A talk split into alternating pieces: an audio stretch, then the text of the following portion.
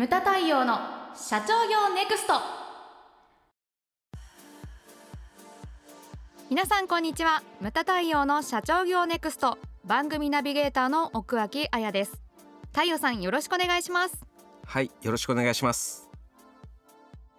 えさて太陽さん、はい。えー、と前回はですね、はい。あの2月に開催いたしました実学の門についてお話をしていただきましたが、そうですね。はい、で前回は結構あの社長さん目線のお話が多かったと思うんですが、はい。まあ、あの実学の門参加されている方幹部の方も増えてきたということで、もしあの幹部についてのあのお話なんかもあればぜひお聞かせください。そうですね実学もねちょっと幹部について触れたよね、はい。なんかあのあやちゃんの方からそういうリクエストがあってちょっと幹部う、ねうんん、最近その幹部についてのその問い合わせとか要望が多いということです。ね。はい。組織のところだったかな。それでちょっと触れましたよね、うん私もですね実学5回以上やってみてその多く聞かれたのが、まあ、あの社員とのコミュニケーション不足のことをですね非常に、まあ、あのいろんな人から話を聞いたんですね。はい。でその緊急事態宣言はまあ明けたけれどもあの非常に何て言うんですかねやっぱり大人数で飲みに行けないとか、それからランチ一緒に行けないとそうね。うん、であと、ね、3月4月っていうのは、えー発表会が多いシーズンだけれど、こう全員で集まれないとか、うんそれから会議は Zoom とか、はい。ね、非常にその、まあ、会議ねライブでライブっていうか、まあ、集まってやったとしてもその1時間以内とかね、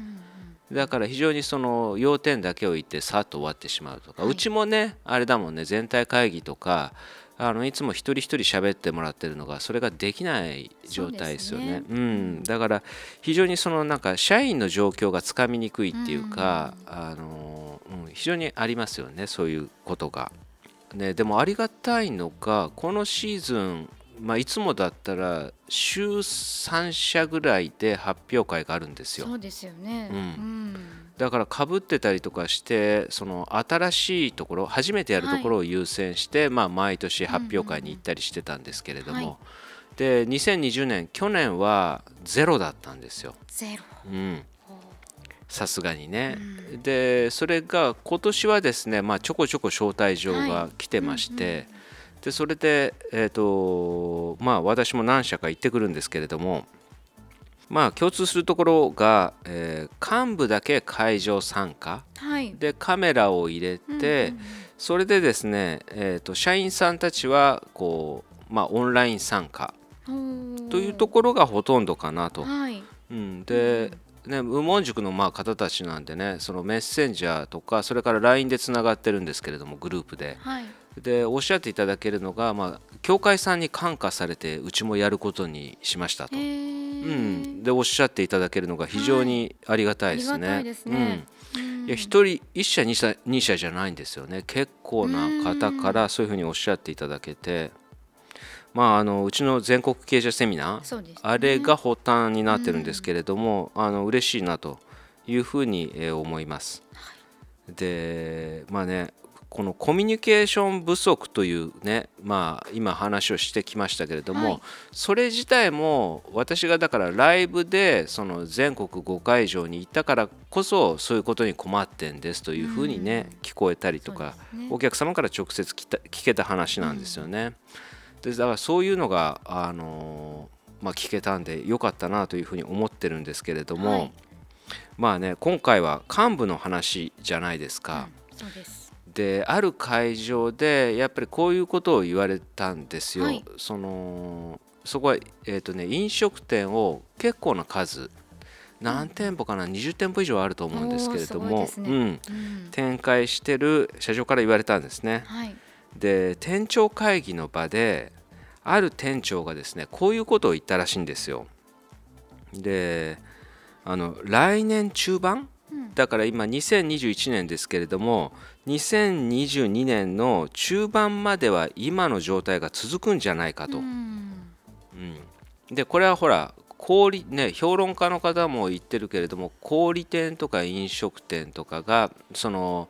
底打ちしたのは2020年のやっぱり緊急事態宣言、はい、なんといってもここなんですよね。で徐々に戻ってきてるけれどもこの2021年のまた緊急事態宣言が出たと。でそれで、えーと、またちょっと下がって、まあ、去年ほどではないんですけれどもね、はい、でここからですねどういうふうに回復していくかっていうと V 字はまずないかなと。うんうん、ある程度は戻るんですけどね。じりじりじりじり戻っていってだから影響がどの程度まで続くのかというと2022年の中盤というふうに言われてるんですけれども、問題はそこから先なんですよね。はい、でその後も60歳以上の方もう戻ってこないんじゃないかということをですね、まあ、ある店長がですね、まあ、店長会議の場で言ったそうなんですよ。はい、うんでそれを聞いた社長はですね、まあ、その店長、まあ、幹部ですよね、うん、こう怒ったらしいんですよ。というのはその店長、まあ、イコール、まあ、幹部の発言というのは全てが社長の言葉ではなくてはいけないと。でそのまあねまあ、幹部としましょう、はい、幹部会議の場であったからいいけれどもそれをね自分の店舗に持ち帰って同じことを言ったらその店舗の中では自分が一番上なわけじゃないですか。はい、イコールだから幹部の言葉イコール社長の言葉とそ,、の下の社員さんたちは思ってしまうわけなんですよね。はい。うん、だから1から10までその幹部の発言っていうのはその社長の言葉でなくてはいけないと、うんうん、うちだってそうじゃないですか。幹部会議やるとします。でその後部門ごとにも会議をやってるじゃないですか、はい、その部門の中では部門長と言われる人が一番トップなわけなんですよね。でその人が社長がこう言ってもいないのに例えばもうね60歳以上の人はもう戻ってこないとか言ったら、ね、それはちょっとも問題発言になるわけなんですよね。でそしたら例えばその入社浅い社員さんたちなんかはここで働いてて大丈夫なのかっていうふうに思っちゃうじゃないですか。うん、うんだからそういう発言というのをしてはいけないとだから社長ものすごいその店長に向かって怒ったらしいんですよね。うん、でだ私もまあよくわかるなっていうふうに思ったんですけれども、まあ、幹部というのはこう社員